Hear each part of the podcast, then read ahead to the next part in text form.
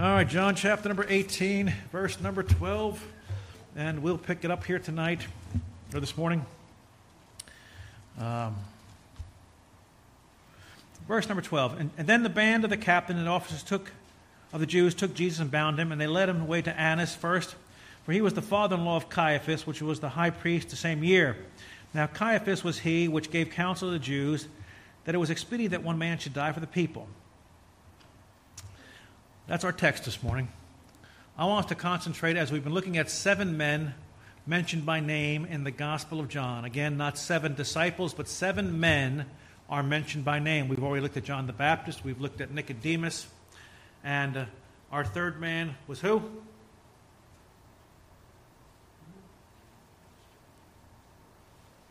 Hmm.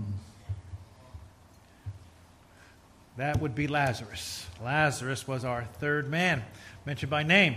And so we have now we come to, and today we're going to look at two men, numbers four and five. We're going to lump them together. We have in verse number 13, we have Annas, who was mentioned, and then Caiaphas is mentioned in verse number 13 as well as in number 14. And so, but today, by the grace of God, we are going to look at Annas and Caiaphas and see what the Lord has to say about these two scoundrels and see where the Lord would have us to know and learn from His Word. Father, we're thankful we can be here. We thank you for the Word of God. Thank you for the services today and folks ministering and through Sunday school next door and downstairs even now. Lord, bless their labor and all that they do. May Christ be honored and glorified and as the Word of God is taught and minister for them and through them. Now, as we come to a portion of Scripture, may we be uh, drawn closer to you and learn what you have to say uh, that would edify, encourage us, and challenge us, even warn us. Lord, we love you. We thank you. We pray in Jesus' name. Amen. I would be remiss this morning to mention that Brother Roy is here, and he brought his mom to church with him today. And so we're glad she's here and trust that you'll make her feel welcome. Roy, thank you for bringing your mom today. We appreciate that. And uh, what a blessing to have your mom sit in church with you. Amen. And uh, that's a, a, I did that for many years of my life till the Lord took her home. It's always a blessing to have your mom in church with you and I was had a double privilege that my mom would able to sit here and, and listen to me preach, and sometimes she'd be sometimes she'd be like this. you know, especially as you told these stories about growing up, and so I always had to be careful with those stories. But uh, I was blessed with a wonderful mom, and God was good to me. Now, in John chapter number 18, we see these two men, Annas and Caiaphas. And I want to give us a little kind of introduction to these men, let you know who they are, the background, because I think that lets us know so we can appreciate the second part of the message, which we'll try and get everything done today. As it's, so you understand how, how these men and who they are. Now, these are religious men. These are men who, who are, are high priests. These are men who are supposed to be ministering and doing the work of God. These are men who are supposed to be in charge of, of the souls of Israel and guarding them. And, and they're to be honorable people. They're to be reputable people. They're to be uh, men of high moral character but sadly, by the time we come to this portion of history, uh, things have become so corrupt. It's a political machine bent on power and, and, and greed and, and corruption and, and getting as much of this world as one can possibly have. These men are so far removed from where God uh, established this in the book of Exodus and, then how, where they are now. Now, Annas, and we meet him here in Scripture, Annas is a man who's no longer uh, in office. He does not hold the office of high priest. But I want you to know that he was probably the most powerful uh, figure in Jewish hierarchy at this portion of time. He is, even though he's out of power, can we relate it to something we can maybe understand today? He is still like the godfather. He is the one that when everybody makes a decision, they're looking at him to make sure that they made the right decision. He is the man behind the curtain, so to speak, pulling the strings and, and controlling everybody and everything. Annas was a man who was born into an affluent, uh, influential family. His name is a Greek name. Really, it's Hannas, beginning with H A N A S. And his name means the Lord is gracious. He was the leader of the Sanhedrin. Annas sat at the height of what we would say is Jewish uh, aristocracy. He was a affluent man. He was very wealthy. He was well educated, and he was in a league with the ruling Roman authorities, which is something you shouldn't be as a Jewish leader. But he was in cahoots with Roman authority. And so here you have Judaism and the temple and the Levitical priesthood is now in bed, so to speak, with the Roman authorities and letting you know just how corrupt things had become. He had been the high priest from the year 6 AD to the year 15 AD. So he wasn't in office long, but uh, a man by the name of Valerius Gratus, Pilate's predecessor as governor, uh, had him removed from office. Now, according to the Bible, the high priest would hold this office till his death, and then the next predecessor. But since they were all in bed together, the Roman authority, they could go in there and they could tell the high priest, You're out, and bring a new guy in, is which would happen to Annas. But again, he still, even though he no longer has the office, he still has that power. And even though he no longer holds the office, they still refer to him as the high priest, much in the same way as the president, when he leaves office, he is still referred to as president. And even a coach, when he's no longer coaching, is still referred to by his players. I've never met one player who has failed to ever call his coach coach, even though they, the coach has uh, long since retired and uh, they still, with respect, refer to him by that title. And so Annas still holds that title as high priest. Uh, many Jews were resentful of the Romans meddling in their religious affairs and still cons- considered Annas to be uh, the true power of the time, especially those Jews who referred to the law and knew that the law said this was a lifetime position. After his removal from office, uh, five of Annas' sons and one of his grandsons served as the high priest. So this was a family business. He was also the father in law of Caiaphas, whom we meet here in this chapter, and who was the high priest that year and uh, at that time. And John is not implying that the high priest served only one year, but he was the high priest that year. So there's little doubt that this man, this astute old man at the head of the family, he exercised a good deal of authority. The family would go to him. They would not make a decision unless they asked their father, their grandfather, or father in law, Annas, if they thought this was the right thing to do or this is what they should be doing. Annas still controlled everything, again, as a very powerful, wealthy man. And he probably was the real power in the land, and whatever the legal technicalities were, he was that power. Now, the New Testament places the beginning of John the Baptist's ministry in the priest, in the high priest of, of Annas and Caiaphas, and though they uh, jointly held the office. Now, when we think about Annas, he was a very proud man, he was an ambitious man, he was a notoriously greedy man. And I would warn all of us be careful of the sin of greed. Greed takes many forms. Doesn't always have to be money, but we have to be careful with greed. We, we, we can all feel it tug at us from time to time. We need to be careful of it.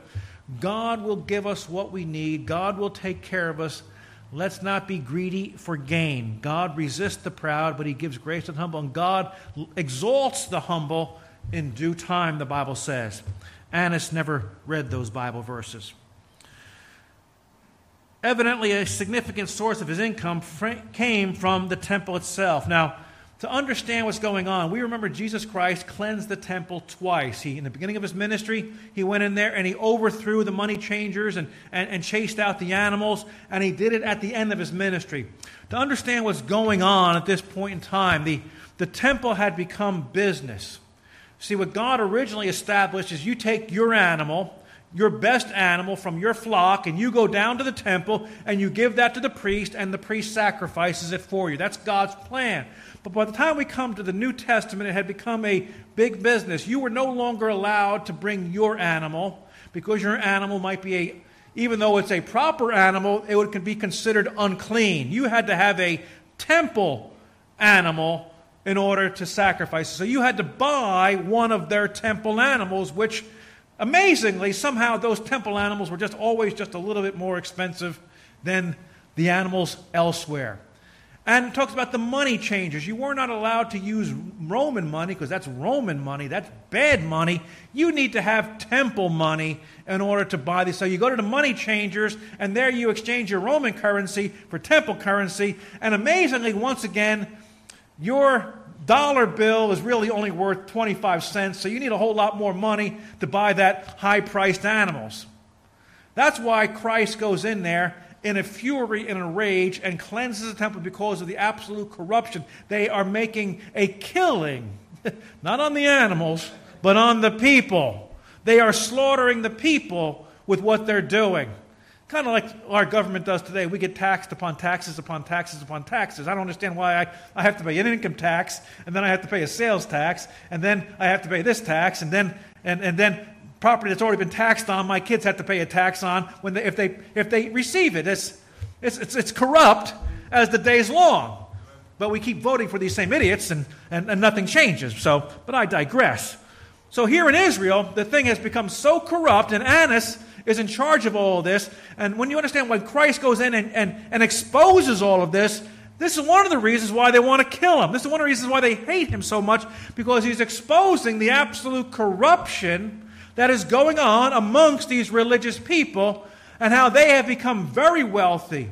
There's something seriously wrong when people who make a certain amount of money become multimillionaires. There's something strange about that, is it not? I, I, I, take our leaders. Why the president of the United States makes four hundred thousand dollars a year, and I'd say that's fine. He's worth that. I have no trouble with the president getting that much money. He don't do nothing, but he whatever. But why do they own multi-million dollar mansions if all they've ever done is politics? There's just something rotten in Denmark. I've never been to Denmark, but apparently it's rotten. And so uh, we have to go over there one day and just find out what's going on in that place. But it's just rotten. It's absolutely rotten. And yet people, I don't understand. But there they are. Same way with our politicians here in town. Why do they own so much property? And how are they so rich? What are they doing? Well, my friend, we're not Boy Scouts. We know what's going on. We know what's going on, just how wicked these people can be. It's nothing new. There's nothing new under the sun. Annas is a greedy and, and, and, and, and, lustful man for power. And they had to get rid of the Lord Jesus Christ. Later, Annas was involved in the persecution of the early church. We remember in Acts chapter number 4 and verses 1 through 22, he is responsible. He's out there at the trial of Peter and John after they had healed the, the lame man. And, and, and the lame man came to faith in Christ. Annas was there. Now, if you're like me, and I hope you're not in some ways, but I got this streak in me that I need to, I always pray about. The Lord help me with it. I always want to see evil people get their comeuppance, as mom used to call it. you want to see, you know, this is it. I don't like movies where the bad guy doesn't die. The bad guy needs to die at the end of every movie. It's justice. Amen. I I'm not promoting any Hollywood movie, but I, am not into it. But years ago, my friend goes, "You seen Star Wars?" I said, "No." You got to watch it, man. It's awesome. So I watched episode four when it was one. That's how old I am. And at the end of the movie, I'm like, Darth Vader didn't get killed. I I, he's alive. I want, I want the guy dead. I want Darth Vader dead. I want his family dead. I want the kids dead. That's how I am. Caiaphas and Annas live to be old men, and they'll die old men. They didn't die like Herod, who was eaten up with worms. I like that Bible verse. I, they die old men. They die peacefully in their beds, but eternity is long and hot for those two men. And God's justice may not be meted out here, but God's justice will be meted out one day and be taken care of. And Annas, as corrupt and as evil as he was, had his little rule of power. Even if it was just 100 years he had on this earth, that's all he had, and that's all he will ever have, and he will never have it again for the rest of eternity. Always remember that. He was a ruthless man, he was a godless man. And by the way, anytime a man is perverted in justice, and perverted in his greed for money, he's always perverted in other areas as well. They, they, they, they, it all goes together. You'll never find a moral man in, in, in some things, and then he's absolutely corrupt in others. No, that's all, they're corrupt in everything. That's just how they are. History is filled with these men. History, and sadly, we have women just as well. We are introduced in the scriptures to a Jezebel and her daughter Athaliah, who even killed her own grandchildren so that she can obtain power and wealth. History is filled with these people. Our Bible is filled with the Annases and Caiaphases of the world. And it's all really the attention I want to give them this morning. But I want us to give us some learning points this morning and takeaways and, and, and encourage us as we live in a world where we're, we're, we're, watching, and I hope you're watching, the absolute lust for power that's going on out there. And, and, people grasping for and doing everything they can to obtain power. And, and if you're like me, you, you, you look beyond this and you, you look into eternity and say, what are they, what are they grasping at? All, that all they're doing is they're on the Titanic and the, and the boats are gone. And, and, they're, and they're stealing the silverware, only to have it drag them down to the depths of the ocean. That's all they're doing in this world. Take your Bible, if you will, it's Psalm chapter number 1. Psalm chapter number 1 very familiar portion of Scripture. Every young person has been to a youth rally where somebody's preached on Psalm 1. It's good. I like Psalm 1. You ought to memorize Psalm 1. Put it to memory. Put it in your heart. And, and don't let the devil steal it from you. You're going to need it when you walk through this world. In Psalm 1, and again, we have a contrast here between the godly and the ungodly. The righteous and the unrighteous are seen. Now, we have seen uh, John the Baptist, a righteous man. We have seen Nicodemus, who's a good man, but he's lost, but he will become saved. He will become a Christian. He's a godly man. We'll become a godly man. We've seen Lazarus, a godly man. Now we've met two men who are absolute scoundrels, absolute ruthless men who are responsible, key players in the death of our Savior. Now I know we're all responsible for that, but those two scoundrels are the ones who would make it all possible. They even wanted to kill Lazarus. Annas and Caiaphas, who wanted to kill even Lazarus. That shows you you're really a good religious person when you want to kill people for being good. Blessed is the man. You want to be blessing? Blessed by God? Blessed is the man who walketh not in the counsel of the ungodly, nor standeth in the way of sinners, nor sitteth in the seat of the scornful. By the way, there's three steps there. There's walking, there's standing, and sitting. If you don't walk that way, my friend, you'll never stand and sit. Walking, standing, sitting. It's a bad progression. Just don't go that way. Blessed is the man who doesn't walk in their counsel, their advice, nor standeth in the way of sinners. You're not hanging around with them, and you're not sitting in the seat of scornful. That word scornful is the atheist, the man who mocks the things of God. So, so blessed is the man but he says, verse 2 But his delight is in the law of the Lord, and in the law doth he meditate day and night. There's a blessing, my friend, for those who read their Bible and apply their Bible to their lives. He shall be like a tree planted by the rivers of water that bringeth forth his fruit in his season. His leaf also shall not wither, and whatsoever he doeth shall prosper. God promises a blessing on those who live right and do right. And verses 4 through 6, we have the distinction from the righteous. An opposite here. The ungodly, verse 4, are not so, but are like the chaff which the wind driveth away. Therefore, the ungodly shall not stand in judgment. That word stand in judgment simply means they will not be able to stand. They won't have a leg to stand on. Another phrase we put it. When it comes time for judgment, they will have nothing. You know, what's your case? Do you have, a, do you have something to stand on? No, you're a sinner. You're condemned. You're lost. Then they're facing judgment now. Therefore, the ungodly shall not stand in the judgment, nor sinners in the congregation of the righteous. For the Lord knoweth the way of the righteous, but the way of the ungodly shall perish. There's a contrast. A Lazarus versus an Annas. Now, I know it's not the same thing, but our Lord Jesus Christ told a story which is not a parable. And in that story, he talks about a rich man and he talks about a beggar by the name of Lazarus, not the same Lazarus, but a, another Lazarus. The rich man dined sumptuously, and the Lazarus, who was the beggar, uh, laid at the gate, and the dogs came and licked his sores till one day he died, and he goes to Abraham's bosom, while the rich man who dined sumptuously and, and, and, and, and enjoyed everything ends up going to hell. And I can't help but think when our Lord tells that story, we, we think of Annas who is the rich man who has everything, and then there are those who have nothing. And with all his wealth and with all his money, what's he do? Does he help anybody over here? No, he does nothing to help these people. It's all about feeding his own selfish soul and, and building his own estate and, and, and building more upon his empire and doing nothing to help those outside his gate whom dogs are licking the sores on their body. I'd like you to take your Bible, if you will, and Psalm 37. The natives are restless outside. I'm not sure what's going on, but they're, they're out there. Steve's in charge. Maybe they tied Steve up and, uh, and they've taken over. Who knows? we, need to send, we need to send help out there and uh, see what's going on.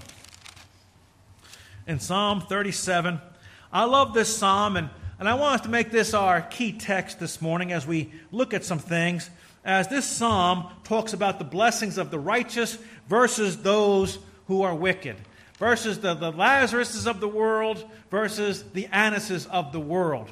Again, we, we meet those men, we see them in power, we see all that they have, and yet we, we, we see men today in power. We see men enjoying everything this world has. I was on a class trip back in September. I took the young people from our Christian school down to Washington, D.C. And one of the things we did is we went to Arlington Cemetery. Who doesn't want to see Arlington Cemetery on a class trip? Amen? But you ought to go to Arlington Cemetery, if not just to see the changing of the guard at the tomb of the unknown, which is a fascinating and very moving experience. And there's a lot of things to see at Arlington, a lot of history there. But uh, as you make your way up to the Arlington House, which was the home of Robert E. Lee, uh, there in front on the lower portion is the grave of President John F. Kennedy. And you may have your opinions on John F. Kennedy and his, and, and, and, and his wife Jackie is next to him. And then as you go over to the side, there's his brother Bobby Kennedy's grave. And then you go further to the side, there's the most wicked and perverse man of, of the last generation, a man by the name of uh, Ted Kennedy. Godless man, perverted man, wicked man you may be a Democrat here this morning, but don't defend the man. He's wicked, he's perverted. Uh, so there's his grave sitting there. My friend, God reminded me this is the destination of all men. At one time, he was the, one of the most powerful senators in the United States of America. When Ted Kennedy spoke, every other senator jumped. Even presidents listened to Ted Kennedy, even though he was a murderer, a drunkard, an adulterer, and a whoremonger, and a fornicator, and graft and greed and everything else attributed to him that was actually true. He was a powerful man. But he's six feet below the sod and in eternity right now, and I guarantee you it's not a happy eternity for Ted Kennedy. In chapter 37, verse number 1 Fret not thyself because of evildoers neither be thou envious against the workers of iniquity. So God warns us here in verse number one about the, when wicked men flourish, and wicked men will flourish. And he gives us the answer. There's always an objection and then a solution. Verse 2 For they shall soon be cut down like the grass that is withered as the green herbs. Evan cut the grass here yesterday at the property. The grass was growing, and my friend, it was growing. It's cut down. It's gone. It's bagged up and going to be thrown out tomorrow and taken away by the garbage men. That's the way it is with the wicked. They're here one minute, they're gone the next minute. He gives us another thing here in verse number two. Where again, where we see the, what, what happens, and, and he sees we see the righteous are in distress. He says, verse 3 Trust in the Lord, do good, and Thou shalt dwell in the land. Verily, thou shalt be fed. Delight thyself in the Lord. He shall give thee the desires of thy heart. There are six things that he gives the Christian to do here.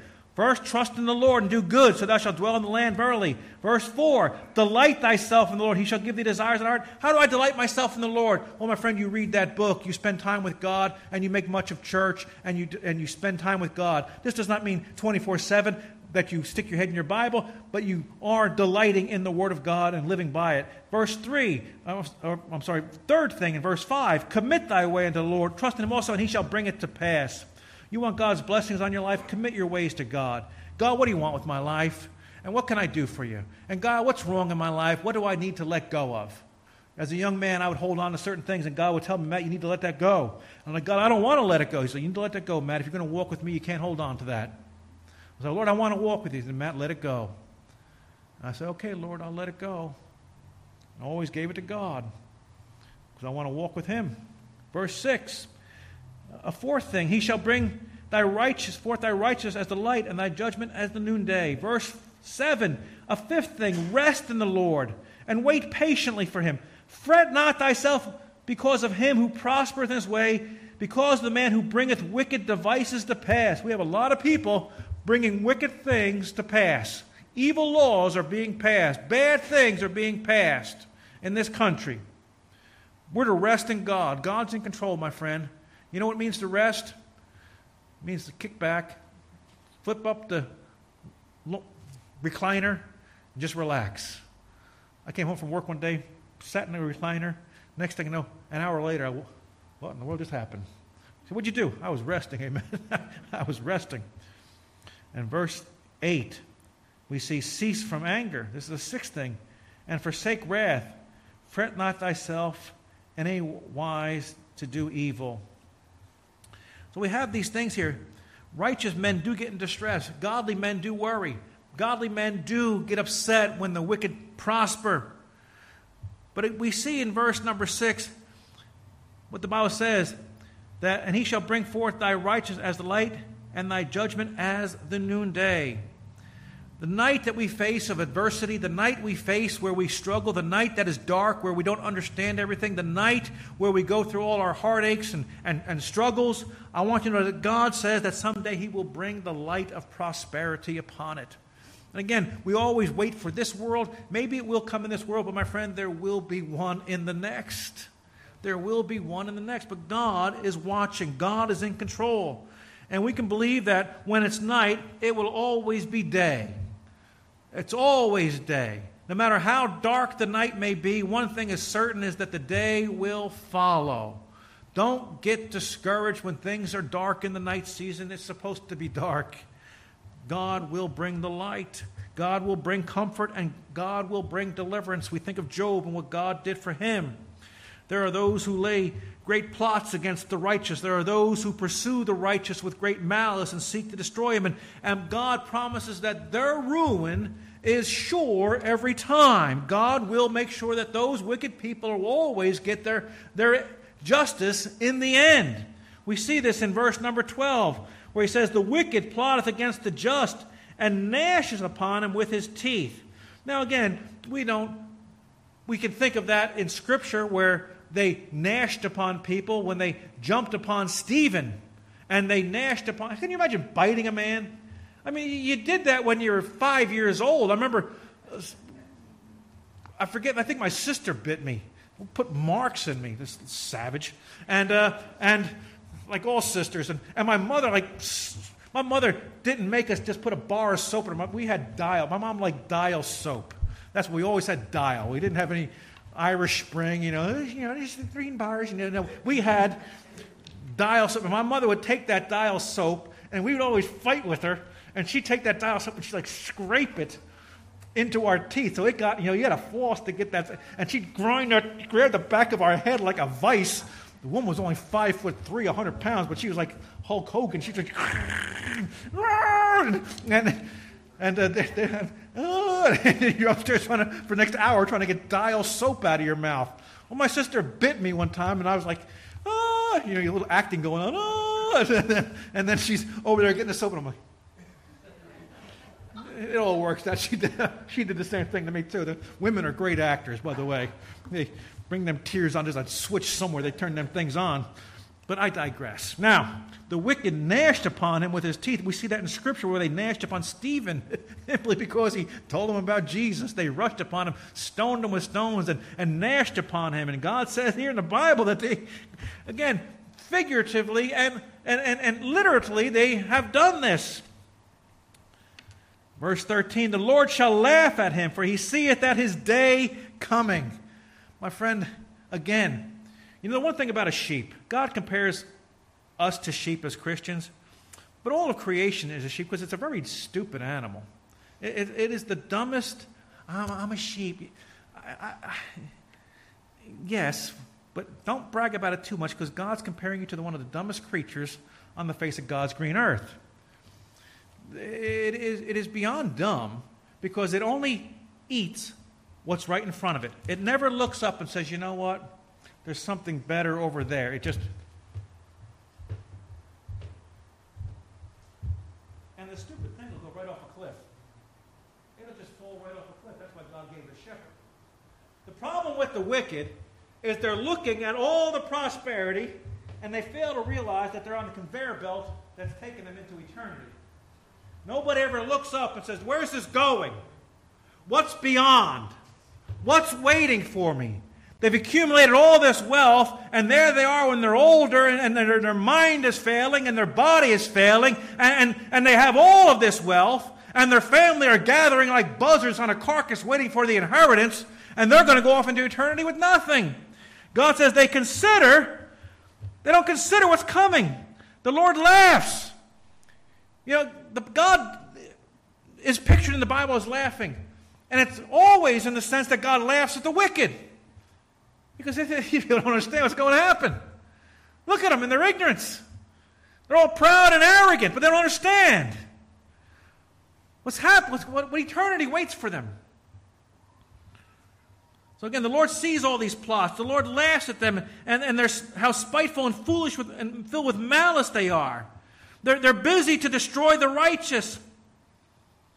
But the Lord sees all these things, the Lord knows. But the just, we see in Scripture, verse 16, a little that a righteous man hath is better than the riches of many wicked. Think whatever you own. What is it you possess? My friend, God says, as a righteous person, what you have is far more than them wicked people with all their homes and lands and planes and everything else they have out there. And all around the world, all that they have. I like it when they fly off to foreign lands in their private jets, and when their hotel is too far from the airport, then they get on private helicopters and they fly over to their, their, their places, and, and there they sit and they say, you know what, the world's dying because of climate change, because too much emission. And, and, and while they dine on caviar and steak and lobster, and they, they, they think the rest of us need to eat crickets and grasshoppers and, and to help save the planet. And then they get on their helicopters, fly back to the airports, get on their private jets, and fly back to their mansions and their limousines. And you and I are the problem. We're the problem. No, my friend, these, they're insane. They literally are insane.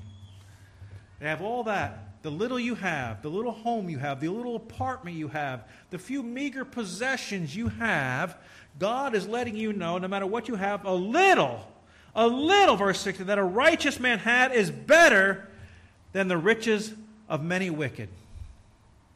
My wife and I went on vacation one time. We were celebrating our anniversary. Went down the shore. There's a little town down there. I forget the name of the town, but it's a rich town. We got a bed and breakfast, and so there, there we are, two chunks of coal in, in, in Diamondville, and just walk in the way the world is. But we had a and million dollar homes along the ocean front. One of them was for sale, so you know you, what's this thing worth?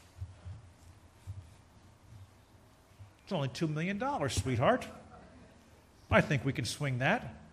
I'm looking at the house. I couldn't even afford the window treatments for that place. That would bankrupt us with 1, 2, 20, 30, 40, 60, 70.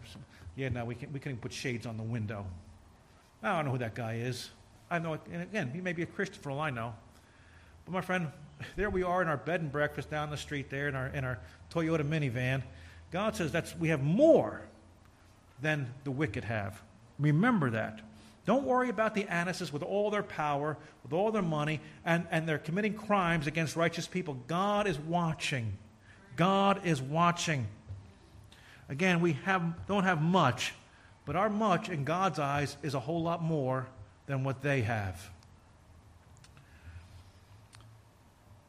Verse number 19, he says, They shall not be ashamed in evil time, in the, in the days of famine, they shall be satisfied. We back up to verse number 18. He says, The Lord knoweth the days of the upright, and their inheritance shall be forever. They shall not be ashamed in evil times. In the days of famine, they shall be satisfied. My friend, God wants you to know that heavy times are, are, are, are, going to happen. But God promises to take care of us in the heavy times. In verse 20, we see the wicked shall perish and the enemies of the Lord shall be as the fat of lambs. They shall consume into smoke, they shall consume away. Again, the, the, indeed, the wicked are fat. They are as fat as lambs. They have their prosperity. They have all those things. But God says they want you to know they'll all melt. They'll, they're like smoke and, and, and they're going to disappear. I was somewhere the other day and somebody was smoking a cigarette. And now, again, I grew up with people who smoked cigarettes, but I never enjoyed it, but you just got used to it. It was a very big thing back then. I grew up in a house with three brothers. I woke up in the morning, three brothers. Woke up with three brothers smoking. I went downstairs. Mom and dad were smoking downstairs. And so it was just, you're sitting in the living room watching TV, there's smoke everywhere. We must have smelled like a cigarette. Everybody, and all my friends, we all must have smelled like because everybody's parents smoked back then. We all must have stunk. We just didn't know it because we all stunk. That's the one thing about stinking is when you all stink, nobody smells it. And so it, it's just there. Now, I was somebody the other day, and I listen, you can, somebody can be a block away, and you're like, somebody's smoking. You just smell it. Somebody was smoking something last night, which wasn't a cigarette. Like this idiot smoking this around us, which is not good for you. And just as that smoke may bother you for a moment, it's just for a moment, it will disappear. And God says that's how the wicked are. They're like that smoke which appears, it bothers you for a short time, but don't, don't worry about it. It's, it's not going to last.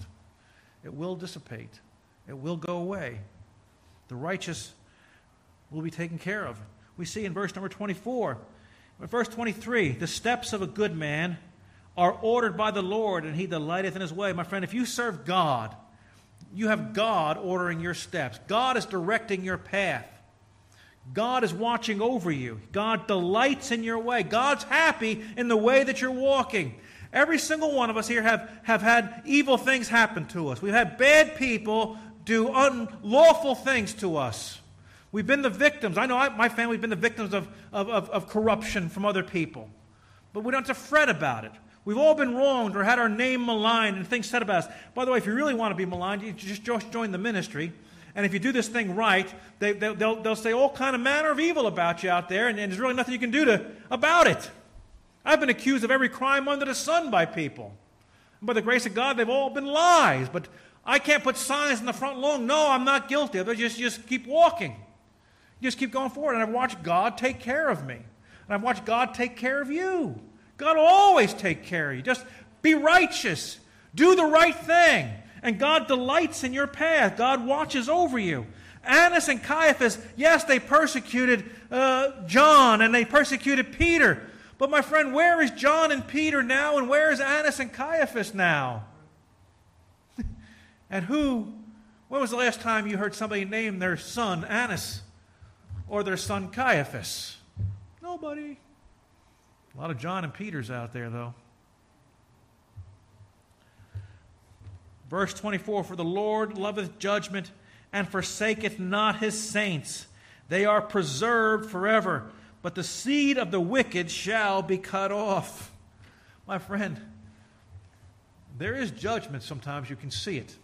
Again, I don't want to bring names up because you think I'm getting political here, but you can look at some families in our history of this country and, and, can, and perverse families, and you can see the judgment of God upon them. You can see what God has done to their families. They made their money wickedly, they were corrupt, they were evil, and yet they rose to great power and wealth. And yet, the devastation that came to those families. You say, well, I, some families, they say, listen, no, trust me. Just pay attention. There's no peace in those homes. There's no harmony in those homes. There's no love in those homes. The only love they have is when they're on platforms and stages and they're all smiling and waving, but they're all cutthroats and hate each other behind the scenes. It's not what we want with our families. The Lord preserves us forever. Again, some wicked are strong, and yet their seed spread also. We see how Annas' family kept going for generations. When is this family going to get out of here? We see the Herods in the Bible. There's at least three generations of Herods in the Bible. But we see their generations come and their generations do go. We know it's verse number 35. Verse 35 I have seen the wicked in great power and spreading himself like a green bay tree. Yet he passed away, and lo, he was not. Yea, I sought him, but he could not be found. I, I was intrigued by that phrase. I've always been intrigued by that phrase, a, greet, uh, a, a green uh, bay tree. What is a green bay tree? Well, it's not an exactly particular tree, it's just talking about a tree.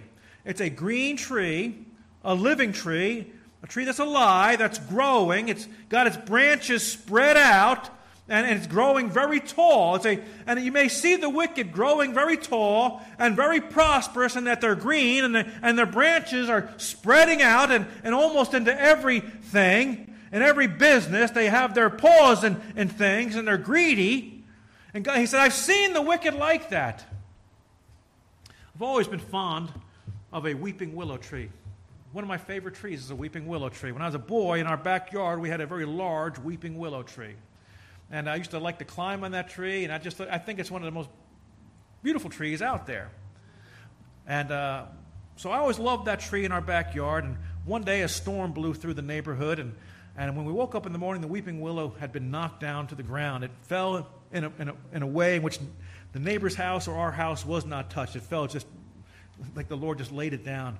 And I, was, I remember as a boy, like, very upset when that tree, my, son, what are we going to do?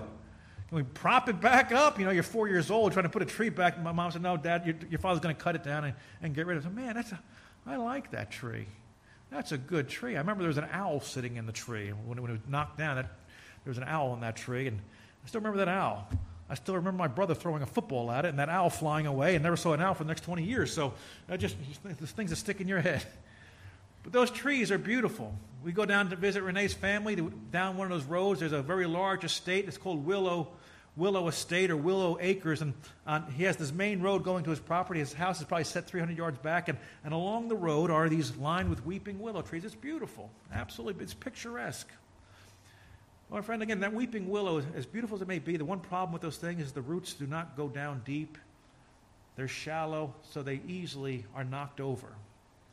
And God, whatever this green bay tree here is, and some people, there's a lot of things that this is the same tree that they would take, the Romans would take to make their crowns that they would wear upon their heads. Some people say it's the same tree. We're really not really sure.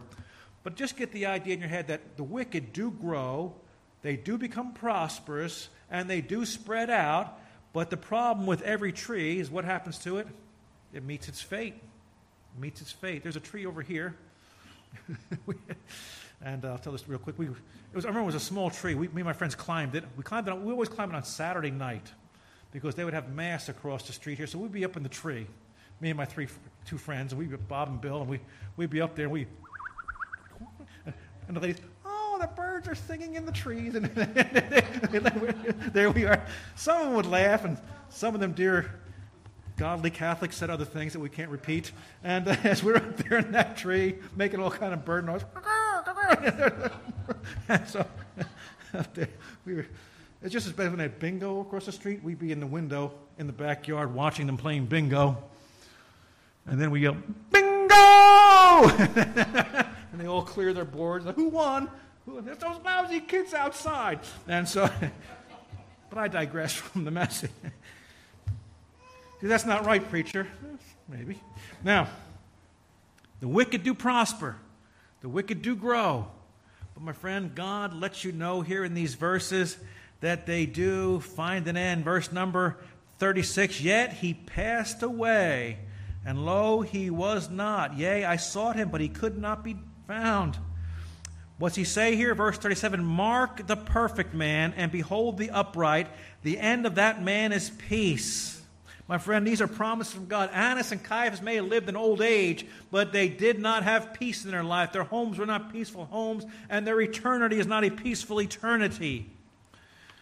Verse 38 But the transgressor shall be destroyed together, the end of the wicked shall be cut off, but the salvation of the righteous is of the Lord. He is their strength in time of trouble. And the Lord shall help them and deliver them. He shall deliver them from the wicked and save them because they trust in Him. My friend, here again, there is this, this balance here. The wicked over here, the godly over here. And the godly do have problems, the godly will suffer, but God promises His blessings upon them. Don't ever envious don't ever be go envy of the Annases and the Caiaphases of the world. They have their moment, and it's a bad moment, but it does pass away. The righteous have promises from God that He knows who we are, He knows where we are, and His blessings are upon us. Even that one little meal you have is more than a table of bounty in the wicked's home. I'd rather be what? A doorkeeper in the house of the Lord than to dwell in the tents of the wicked. I'd rather have Jesus than all this world affords today. Let's stand together for prayer.